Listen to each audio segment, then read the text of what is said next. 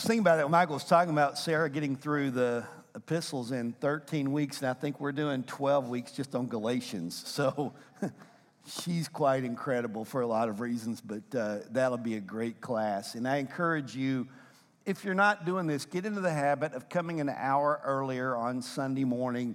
It's not that much of a difference of your time frame. We do have things for kids going on at that time. Nursery's open, so if, even if you have small kids, you can bring them. Um, that is a great way to get connected to the Word of God. And then Wednesday night, there's not a better place to be than right here at Owasso First Assembly. There are several great options for you. And uh, just encourage you to, to dig into that and to be a part of that. One of the things we want to try to do as a church, too, is provide you with a lot of resources. So there's a video about Convoy of Hope that will be on our website, and there will also be um, on our app. There will also be one from Daryl Wooten, our district superintendent, as he talks about the Roe v. Wade decision and what happened there a little bit that you can watch. A last thing I want to tell you about, and we print off a hundred of these today if you want printed copies. This is the Assemblies of God position paper, and you can find all of the position papers that deal with, with many current issues, everything from abortion to homosexuality to gambling to uh, just a variety of things that are current issue topics you can find all of them if you will go very simply. You can remember this. We are an Assembly of God church. How many of you knew that? We didn't surprise any of you, did we? I thought this was something else. No, we're, we're an Assembly of God and proud of it. And, uh, we're thankful for every other group that's out there, but we think we're part of the best ones, so that's all good. Uh, so if you'll go to ag.org, Assembly of God, ag.org, that will bring up the National Assembly of God webpage. If you go over to the section called Beliefs, click on that. You'll see position paper, and they're all listed right there. They're all downloadable. This one is six pages. It's called The Sanctity of Human Life, Abortion, and Reproductive Issues. And it has at the back of it six Christian actions, and we should earnestly pray for intervention and the wisdom to resolve uh, to resist abortion and questionable. Uh, research and experimentation should pre- provide biblical and moral instruction in their homes and all possible public forums. So there, there's six things there of how to respond in a good, positive way. I highly recommend this article along with the others that are there. And that's a good place to go just to find out more information. ag.org you should be able to remember that. You go to Assembly of God Church, AG. If you're a guest today, we're Assemblies of God. You can look up ag.org and find out what that means, what we believe in our 16 fundamental truths and our stance on a lot of different things. That's all there for you. So, encourage you to go and to, to check that out. So we're up to the third sermon on Galatians. I think next week I'll be here, but Pastor RJ is going to be preaching for us. And then through July and August, some of the different staff are going to mix in on different sermons. I'm really looking forward to that. Looking forward to Pastor RJ preaching next week. Amen. It's going to be awesome. It's going to be great. And we're looking at the book of Galatians. We're finished chapter one last week, going into chapter two now. And by the way, just in case you think we're really slow, I've seen some churches where the series on Galatians may take up to 20 weeks or more. So we're, we're kicking in there and trying to get after it as fast as we can. It'll be about 12 weeks for us. But uh, Galatians is a foundational writing because it confronts a, uh, a mindset that wants to add something to salvation other than faith in Jesus Christ. That destroys our faith. When it's Jesus plus something, we're in trouble. The series title is called Jesus plus nothing equals everything. In Him, we have all that we need. Now, I've said it last week, and I'll repeat it throughout this series. When you become a follower of Christ, it transforms your life. And there is a value and a need for obedience to the Word of God. We're not putting that as that's not necessary or unimportant because the truth is this grace will never lead you towards sin. If someone says, Well, I'm under grace, so I can do whatever I want to, they don't understand grace. Grace puts you on a path of holiness, but it does it for a different reason.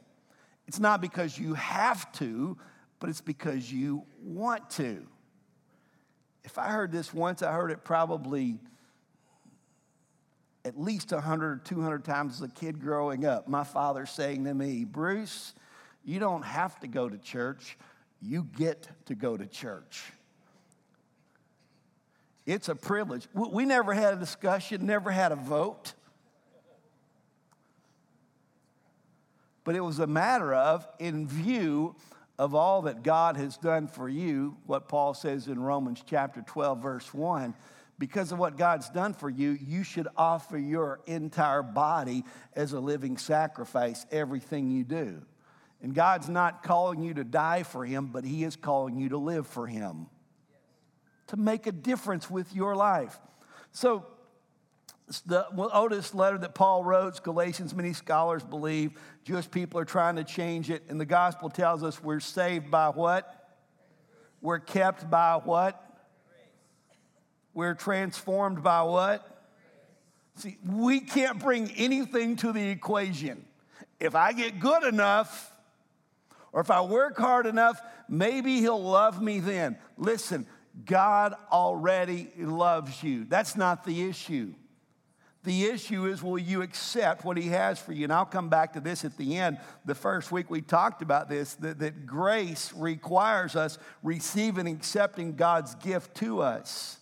Grace brings liberty, legalism brings bondage. Grace is the center of the gospel, and it's grace is undeserved, unmerited, unearned favor and blessings and gifts from heaven. So in the passage here, here's what it reads Galatians 2 1 through 10. The NIV today says, 14 years later, I went up again to Jerusalem, this time with Barnabas. I took Titus along also. I went in response to a revelation and set before them, them being the church leaders, the gospel that I preached among the Gentiles. But I did this privately to those who seemed to be leaders, for fear that I was running or had run my race in vain. Yet not even Titus, who was with me, was compelled to be circumcised, even though he was a Greek. This matter arose because some false brothers had infiltrated our ranks to spy on the freedom we have in Christ Jesus and to make us slaves. We did not give in to them for a moment so that the truth of the gospel might remain with you. As for those who seem to be important, whatever they were makes no difference to me. God does not judge by external appearances. Those men added nothing to my message. On the contrary, they saw that I had been entrusted with the task of preaching the gospel to the Gentiles, just as Peter had been to the Jews. For God, who was at work in the ministry of Peter as an apostle to the Jews, was also at work in my ministry as an apostle to the Gentiles. James, Peter, and John, those reputed to be pillars gave me and Barnabas the right hand of fellowship when they recognized the grace given to me. They agreed that we should go to the Gentiles and, and they to the Jews. All they asked was that we should continue to remember the poor, the very thing I was eager to do. So, this is kind of a, a, a story synopsis. You can find the parallel to it, and you need to actually read Acts chapter 15 for today's message and next week's that tells about what was going on in the church world. Jesus had died, resurrected, ascended to heaven. The Holy Spirit had uh, been poured out upon mankind. And then there was this pursuit of, of how should we live, what should we do. And the more people that are involved in the process, the more probability there is of something not being quite right, getting off base. We have to continually depend upon the guidance of the Holy Spirit, even today, for what we do. Not they didn't just need to do that back then, and now, well, we've got the Bible, so we don't need it anymore. Because the problem is, we can easily misunderstand the Bible.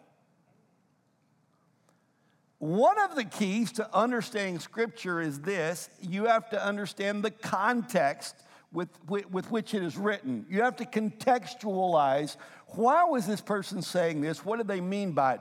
Now, when you do that, here's the danger of that if you're not careful, you can go too far a different direction and change. So it's very important that the Holy Spirit guide you in your understanding of God's word. I've seen a lot of people take the word of God, well, by just, yeah. Almost all heresy that comes into the church is someone misusing the word of God to make their point. So you have to make sure that you get it right. That's been my prayer for, I don't know, the last 10 years or whatever. And, and, and thankfully, God's faithful and He helps. Sometimes my own nature gets in the way a little bit still. But every day, my prayers is God, help me get it right today. Help me hear your voice and follow you today. Don't let me misstep. Don't let me mis, misdirect somewhere. So, in the story, here's what we see happening. First thing that we see is God directed Paul to return to Jerusalem. Now, Paul had been faithfully ministering the gospel among the Gentiles for several years. He indicates it was 14 years later before he was there before his conversion, uh, 14 years from that point to now that he goes back to Jerusalem. Doesn't say, but it kind of uh, alludes to the fact that there wasn't visits between these two points because he refers back to when he went and he says that was 14 years ago when he went to see Peter and stayed at his house for 15 days. And he says, So for that whole time now, I've been preaching the gospel, ministering to the Gentiles. And um, now Paul returns to Jerusalem because God revealed that Paul should go there by revelation. I, I want you to get this, this point of understanding in your heart that God delights in revealing himself to you. God is a God of revelation. Now, now, look, I think sometimes we get messed up because we think for God to give us revelation, it's got to be like a bright light knocking us to the ground and wow, that was incredible. Or we think that there's, you know, this audible voice, and those things can happen. That's God's call. But typically, He speaks to us in some very clear and specific ways. One, most importantly, through His Word. Can I tell you this morning, please hear me clearly. If you're not reading the Word regularly, don't expect revelation from God. Why would He take 1600 years 40 different authors from all kind of places and situation men and women involved in the storyline and all of these things happen and then go, I ah, never mind about that. He primarily speaks to you through His Word. And the more you read and study His Word, the better your revelation of Him will be. Secondly, He speaks to you through the Holy Spirit's work in your heart. And this often is founded upon a prayer life. The more you pray, the more you hear. Now, now, God is gracious and He intervenes and does things that, that, that are beyond what we could. The fact that he, that he reveals Himself at all is incredible. But we have to position ourselves to receive that. Then often He'll speak through someone that, that, that is a brother or sister in Christ in a way that will help you get affirmation to direction that you think is in your heart. Um, this is my opinion from experience. Occasionally, if you've got a pure heart and you're living right, the affirmation may be one of don't do something, but more times than not, it's going to be encouraging you to do what's right. Now, sometimes if we'll just step back and look objectively at life, we don't have to pray real hard about what God's calling us to do when He's calling us to do something that is right, that is good, that advances His kingdom you don't really have to pray real long and hard about that. That's, that's God. The devil would never try to persuade you to do something that is beneficial for the kingdom of God. And if you get nudged that direction, it's God. Go for it, okay? You're in a good spot there. Paul's companions here were Barnabas. Let me just mention him real quickly. One of my favorite characters of the New Testament. Not a big player, not a lot of splash of his name in the headlines, but the word Barnabas was his nickname, and Barnabas means son of encouragement. Uh, the one who would come alongside and encourage people. And every time we see Barnabas, he's encouraging somebody. What a great storyline. Amen? When the gospel came to the Gentiles in Antioch, it was Barnabas who was sent to encourage them in their faith in Acts chapter 11. Then, from, from the earliest days, Barnabas was associated with the Gentile believers. It was Barnabas who enlisted Paul to help minister at the church in Antioch. And the two of them worked together, not only in teaching, but also in helping the poor. Again, Acts chapter 11, you can read those stories. Barnabas accompanied Paul on the first missionary trip, and he saw God bless on the gospel that they preached. It was Barnabas who encouraged young John Mark after he had dropped out of the ministry and incurred the displeasure of Paul. Paul wasn't happy about that. This was Paul's protege, John Mark, and John Mark um, got homesick, whatever you want to call it, and said, I'm out. I don't want to do this. And Paul said, you know, basically, if you want to like a movie quote, at that point, basically, Paul said, You're dead to me. For, pretty much for real. It's like, I have no use for you ever again in my life. And through all of that, Barnabas was coming along going, Hey, it's okay. He didn't really mean it. And they worked it out. And toward the end of Paul's life, he commends Mark and thanks him for his friendship. Isn't it amazing how God works things out? Titus is another one of the guys in the story here. He was a Gentile believer who worked with Paul and apparently was won to Christ through the apostles' ministry. He was a product of the apostles' work and he's taken to Jerusalem kind of as exhibit A. Here's a Gentile, and he's put his faith in God. So that's Paul and Barnabas. And to notice this, and I, I, I, looked at several different versions to find the one that gave the best overall feel of what the wording was. I'm not a Greek scholar, but I have resources where I can study and look and see what the Greek words are and what they mean and look at scholars' opinions about things, and most scholars would agree that in this passage right here,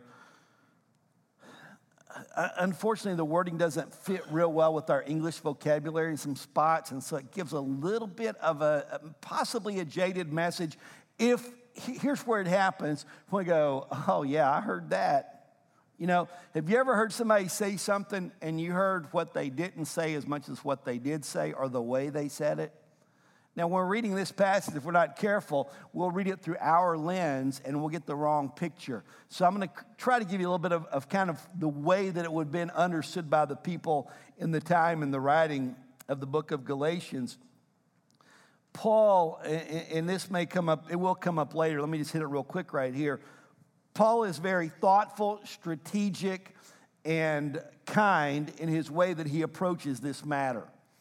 Uh, you'll read in whichever version you have. I'm to the NIV, and it, it talks about uh, those who seem to be leaders. And, and if we were doing that, we'd put air quotes around the word seem, those who seemed to be leaders. Oh, yeah, I heard that.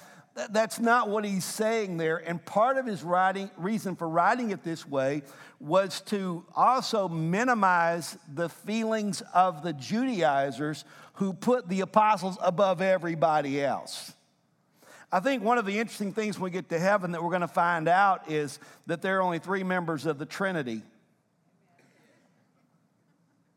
It's the Father, Son, and Holy Spirit. And listen to me, there's not even a close number four. I know that we joke around, or we, but, but here's the problem. We should give honor where honor is due, but we need to be careful that we never overextend that to a place that is, that is inappropriate and that causes us to put our eyes on man more than on God. When you put your eye on any person, you are going to be disappointed. And if you don't have your eyes on God the right way, you can be disappointed with Him too. Sometimes He has to lead us through disappointment. But when you put your eyes on man, you're building on a very faulty foundation. So Paul is saying here, he's trying not to, to, to he's trying to use words that make sure that the other apostles aren't elevated to this place of, of, of papal authority. That's referring to Catholic churches, if you don't understand that. Um, When Paul goes to see them, it says he went to them privately, verse number two, to tell them what he'd been preaching. In other words, he didn't throw it out on Facebook. He didn't take an ad out in the Jerusalem Gazette. He went and talked to them personally about what he thought. You know what I've discovered in life? A lot of times when we have a little bit of information, we can become extremely dangerous. We fill in the blanks and we assume things and whatever, and we can get so worked up, and sometimes all of our anger is founded in wrong assumptions. Aren't you glad that Paul, in this case, went and talked to the church leaders, specifically Peter, James, and John. By the way, just a little, make sure you understand Bible history. It's not a hard thing to figure out. But the James that is being talked about here is not the James that was one of the 12. This is James, the brother of Jesus. You may, you may be saying, well, Pastor, how do you know that? Because in Acts chapter 12, James, the apostle, is executed. Peter is given freedom by the angels. Now, I think there's a, there's, a, there's a whole sermon right there, but there's a point of illustration for me to give you right now. Be careful that you don't position yourself in life that you have to think that you can figure it all out and connect all the dots, or otherwise everything's off. Why did James die? Why did Peter live? I don't know. Well, hold, on, we got to figure that out. No, we don't. No, we don't. You're going to waste a lot of energy, a lot of time on things that are not knowable. And you're going to wind up in a place of confusion, potentially one of arrogance. You know, I, I haven't heard it in a long time, thank God but there used to be people that when something tragic happened, they had this almost, from my perspective, flippant response like, well, if you'd had enough faith. Are you kidding me? You think that con- a condescending attitude is a fruit of the Spirit? Think there's a place for that in God's kingdom? Well, all I know is what I see. Well, you don't know that much. Now, if that offended you right there, you probably needed to hear it. I don't know that much. You know what I learn in life the older I get, the less I realize I know. And I don't know all the details, but here's what I do know God is faithful, God is good. And I will, I will bank on that for all of my life. Why did James die and Peter live? I don't know. Well, James, he really wouldn't have been that significant to the church that he lived, and Peter was more. Are you kidding me? You think you have the ability to comprehend that? I don't mean to be harsh right now, but we get caught up sometimes in all of this foolishness that tries to show how intelligent or how, how much we know. Last I read, we walk by faith, not by sight. Let me give you another word for sight not by understanding, not what I can see, not what my senses can re- reveal to me. We walk by faith, which is a spiritual journey. I'm going to trust in God. I'm going to believe His word. I'm going to believe for healing. I'm going to believe in faith, but I'm not going to allow situations to deter me from following Him. They go and meet with them privately, and um, they tell them the gospel they've been preaching, and the church leaders did not require Titus to be circumcised, and it put an end to the rumors of division among the church leaders. The Judaizers were kind of throwing these stories out there. Well, Paul's preaching one gospel, but Peter, James, and John are preaching a different one, and they're really divided and they're not together at all. So, Paul's plan to, to confront that deception and that destruction was to go to Peter, James, and John and say, hey guys, here's what I'm doing. What do you think about it? Now, let me, let me talk about a topic that no one likes to talk about real quick, but it's important and I'll be very uh, thoughtful and careful in my process here. I have it written out kind of word for word so I get this right, okay? Circumcision. Circumcision was cutting the foreskin of a male child, preferably at eight days of age. That was the way it should happen. Sometimes it happened afterwards. Uh, it was something that was a visible representation, a visible representation, something that was visible of an invisible reality. Let me give you an example. That is what communion is for us. When we partake of the bread, it's a visible piece of bread that we can see. We take of the juice, it's a little cup of juice that we can see, that we can taste. They, they're visible things, but they represent an invisible reality. Don't you wish that you could look at somebody and just by looking, you could tell if they were a believer or not and if they're really committed to following Christ or not? Anybody ever been fooled? I have.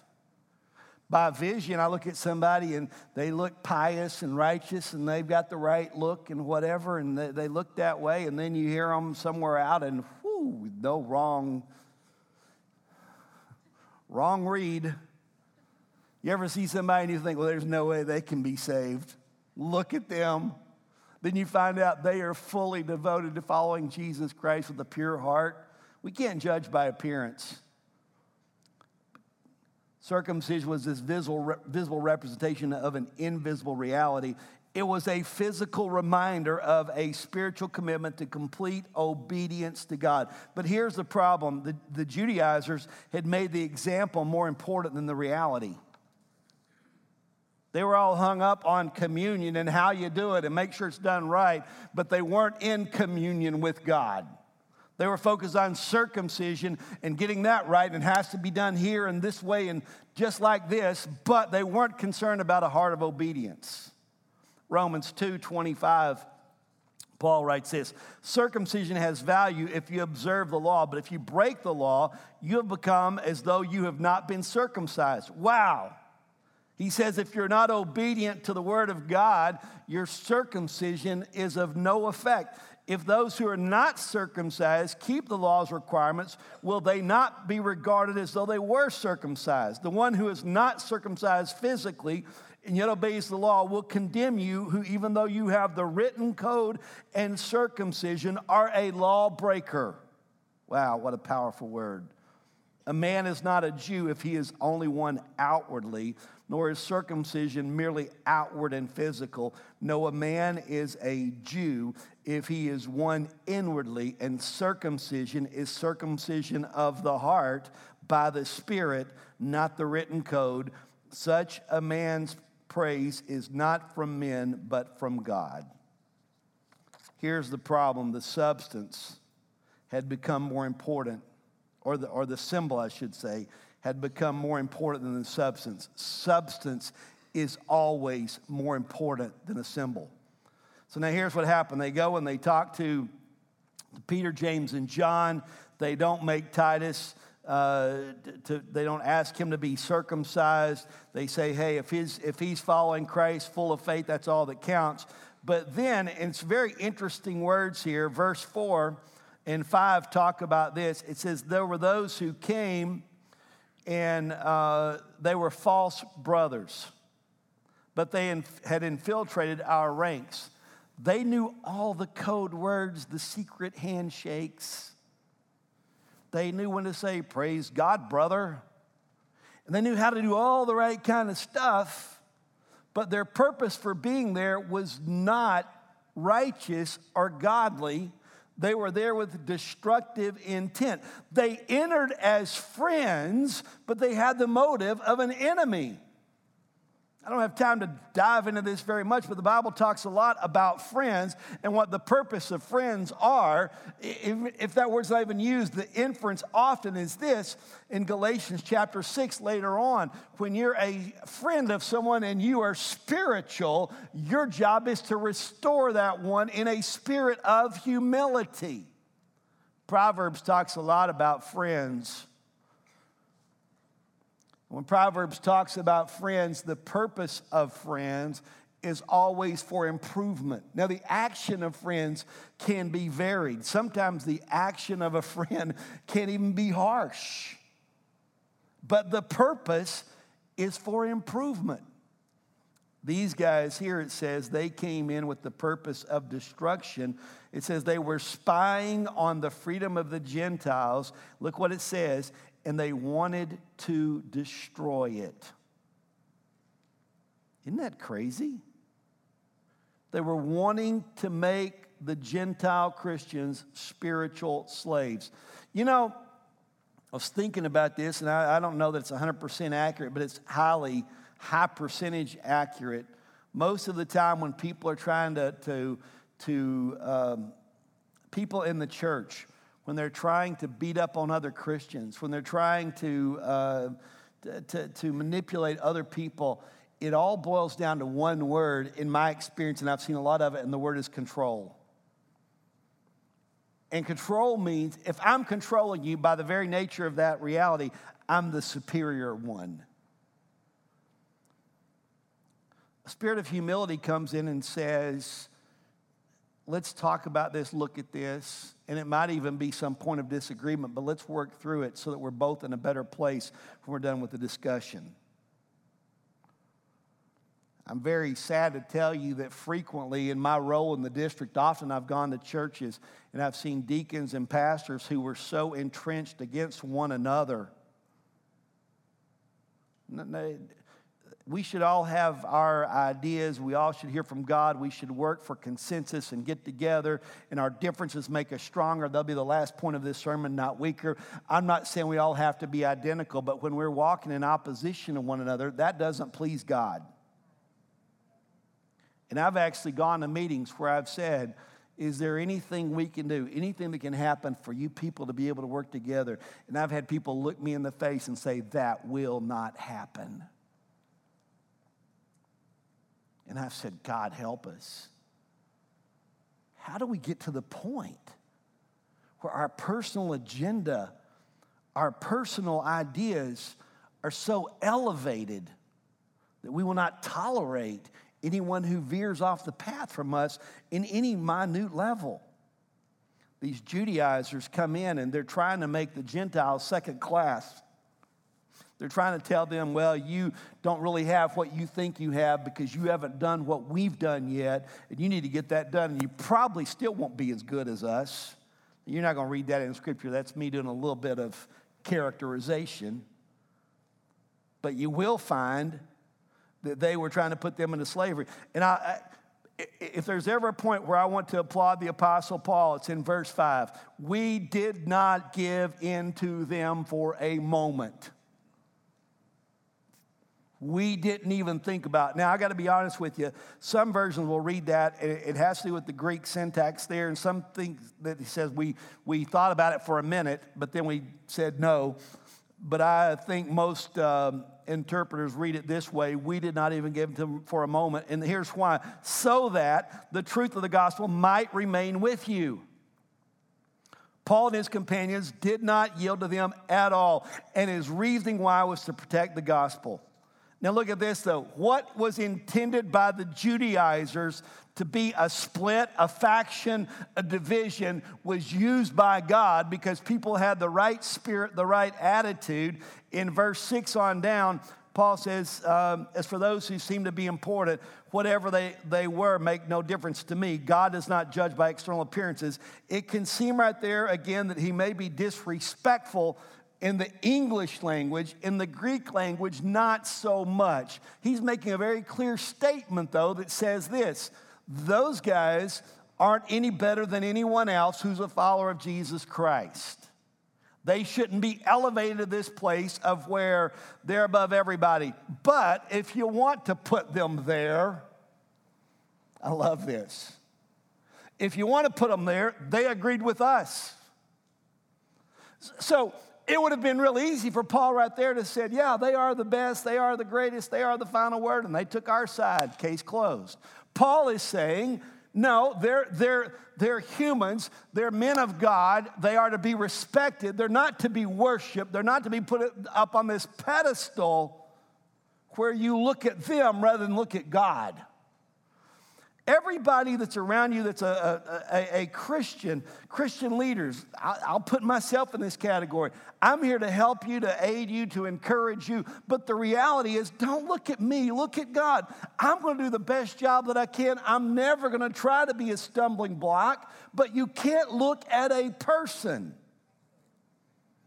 But kind of quoting Paul's story here, if you do want to get a person's opinion, I think you're pretty good. Paul shows appropriate respect for the leaders, in my opinion. He doesn't put them on a pedestal, but he does look to them as leaders of the church. The church leaders didn't add anything to Paul's message. They said, You've got it right. You know, that's interesting to me because I, almost anytime you talk to somebody, you go, Okay, I'm going to tell you what I'm doing, but I'm doing blah, blah. What do you think? Almost always, all of us, because we feel like we have to say something. It's really good. I only have one suggestion, though. That's kind of the way we approach it. I think it's interesting they didn't add anything. They didn't say, well, change this or maybe use these words instead. They said, you got it. You got it. Paul, you are on the mark. And it's not, the word's not in there, but the, the, the feeling is in there. The church leaders joyfully recognized different assignments without competition or comparison. And so they say, We believe, Paul, that you are the apostle for the Gentiles, even as Peter has been the apostle to the Jews. And God is using both of you to advance his kingdom, one to this group, one to this group. We're not in competition, we are in cooperation, and together we advance the kingdom of God. I love that. Now, I love what it says. James, Peter, and John, those reputed to be pillars, gave me and Barnabas. I just love this phrase. Not every version had it, but I want most of them do. Gave us the right hand of fellowship. Isn't there something warm about a handshake? Now, you know that in olden days, you probably know this, maybe you don't. If you don't, I'll tell you right now. The reason we use the right hand is because most people in ancient civilizations were right handed. Uh, I happen to be this handed. If you've ever noticed, this is the one that flies up. I'm left handed. I could have been really devious back in the day. Because the reason they shook right hands is because that was the hand of action for a knife later on in life, a gun, a sword, or whatever. And so by putting their right hand out, they're saying, I, I am extending to you my power, and therefore I'm expressing my trust and friendship to you. Now, somebody like me could say, problem is I'm left handed.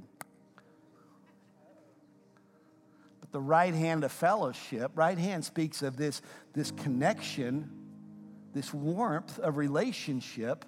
And then it's, it, it is anchored through another word, the right hand of fellowship. It's like they said, Come in. You're one of us. You're part of us. Can you imagine how this must have felt to Paul, who was the chief leader against Christians, who had them uh, put to death? And now here are the leaders of the church saying, Welcome. We're extending our hand to you as our brother in Christ. I love that after they did that, that um, they said, You need to go back to the Gentiles and we'll go to the Jews. Let's all preach Jesus and see if we can win the world with the gospel. Powerful, powerful. And then, kind of as like this little side note ending, they said, and oh, by the way, just remember the poor. And Paul said, That's the very thing that I'm eager to do. That's why a part of I'm coming here right now to remember the poor. I want to encourage you to recognize your place in God's kingdom, your role, your purpose. You have one. And if you're not fulfilling it, there's an incompletion in the body. Well, I'll leave it for someone else to do. Can't do that. They have their assignment. So if you're not doing your assignment, they're going to have to try to do both. How many of you know that doesn't work too well? Anybody in here ever play baseball or softball or ever watch it? Any baseball players, softball players? Can you imagine trying to field a team with, with seven players in the field? You got to decide first of all, okay, who are we going to, where are we going to put whoever, and how are we going to work this out? Well, hopefully, we may not need a second baseman today. How many of you know if you're on the opposing team, you begin to salivate? Maybe we'll do without a center fielder and scoot the guy from left over, the guy from right over. And if you're coming up to bat against those guys, you're thinking, this is awesome. There's so many holes in the field, so many places to hit the ball. I don't have to be that as good today as I normally would have to be, and I can still get a hit. Listen to me. When we don't take our role, whatever your role is, when you don't fulfill your design by God in the kingdom of God, the devil begins to salivate. And he said, My job's easier today. They're not fielding a full team. Let me flip the coin. What if you went up to bat and there were 14 infielders and 32 outfielders? You would think, there's no way in the world I can get a hit today. The only thing I can hope to do is knock it over the fence, and they probably got 10 guys out there to catch it. Wouldn't it be great if we could make the devil have that attitude about us? There's no way I can stop a YSO First Assembly. They got, they got 42 guys in the infield and 83 in the outfield, and then they got, they got 150 outside the fence. If it goes over, they're going to catch it anyway. Wouldn't it be great if we could rise up as the body of Christ and say, where we are different makes us stronger, not weaker. As long as we're built on the foundation of Jesus Christ and faith in Him and obedience to His word, accepting His grace, as long as we walk in that path, we're gonna get the job done. Here's what grace requires it requires you surrendering your life to God. It requires a personal encounter with God, a person, you meeting Him, divine revelation that leads to transformation. Then God uses our differences to f- fulfill our function. Remember the poor. Let me give one illustration. I could give 50, but I, I, I don't. Time is getting away, and I, I got to get this wrapped up. Well, let me give you this one point. Remember the poor. Some of the poorest people, financially and resource wise, that I've ever seen in my life I met about eight years ago in La Saba, Nicaragua. They don't have anything. Talking to our missionaries the other day, they still don't have electricity in their community. They have water sometimes, and it's sort of clean,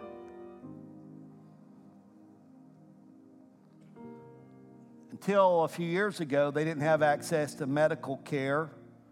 Not only medical care, uh, Bonnie Levis will be back with us in about six weeks, and they'll tell you more of the story then. Not only they have medical care, but they also have a church there, and, and this is so cool. The church was doing so well and growing so much in this little community that, that it was just block walls. Windows are holes, not glass. It's just kind of a hole in the wall. Oh, there's the window. Here's the door. It's a bigger hole. And, and I mean, just real basic. And Bonnie Levis told us they tore the church down to build a bigger one because you really couldn't add on to what they had. It wasn't substantial enough to add on to. So they just said, let's knock it down and start over. They're building a bigger church.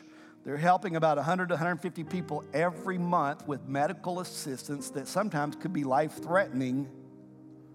They're helping children They're an incredible thing. On August the 14th, we're going to have a banquet and an auction. Tickets are $25 a person to come to it. We're going to ask you to give an offering that night. How many of you know I try to be real clear about those things? Never surprising you with it. And if we had 365 people, that's every day of the week, give $200, that would meet the needs for the year for the clinic. And maybe you can't do 200, you can do a couple hours or half a day. Maybe you can do a week because it's not about equal giving, it's about equal commitment. I hope today, my, my desire, my prayer on this day is that you would have a renewed passion to be an ambassador of the gospel of Jesus Christ. To let the word live in you, to shine through you, and let your actions validate the reality that you're a follower of Jesus Christ. I don't know if you've ever done it before, if it's never happened in your life. I'd like for you to bow your heads and please respond. Uh, please, please if at all, if you all can, please do.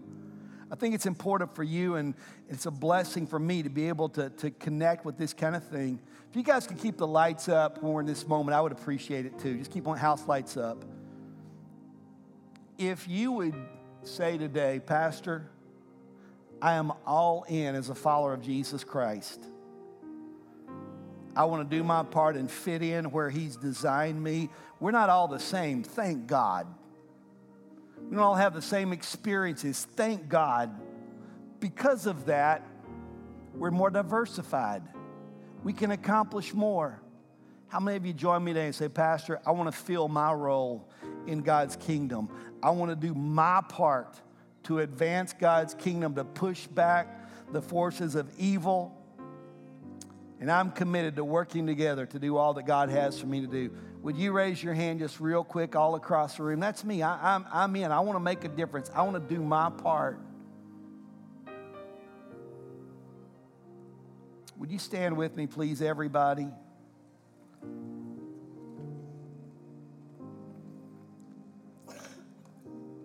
We try to do this most Sundays. If you need prayer today for anything, maybe it's salvation, you feel the Holy Spirit tugging at your heart saying, you need to make that commitment, make it public. You can come to the front and somebody will pray with you. If our prayer team could come right now, maybe you're here today and there's physical need in your life and you need prayer and you want someone to join with you. Maybe there's a point of understanding that you need in life and you want someone to agree with you for God to reveal that to you. Whatever your need is in life right now, I want to invite you to come in just a moment. For those of you that remain in your seat, as we sing this song of worship and praise to God, will you let this be a moment uh, of, of connection where you say, God, I'm all in. I'm following you with all of my heart. I want to play my role and do my part. If you need prayer today, I invite you to come right now. And as they're coming, would you join Pastor Russell as he leads us in a song of worship?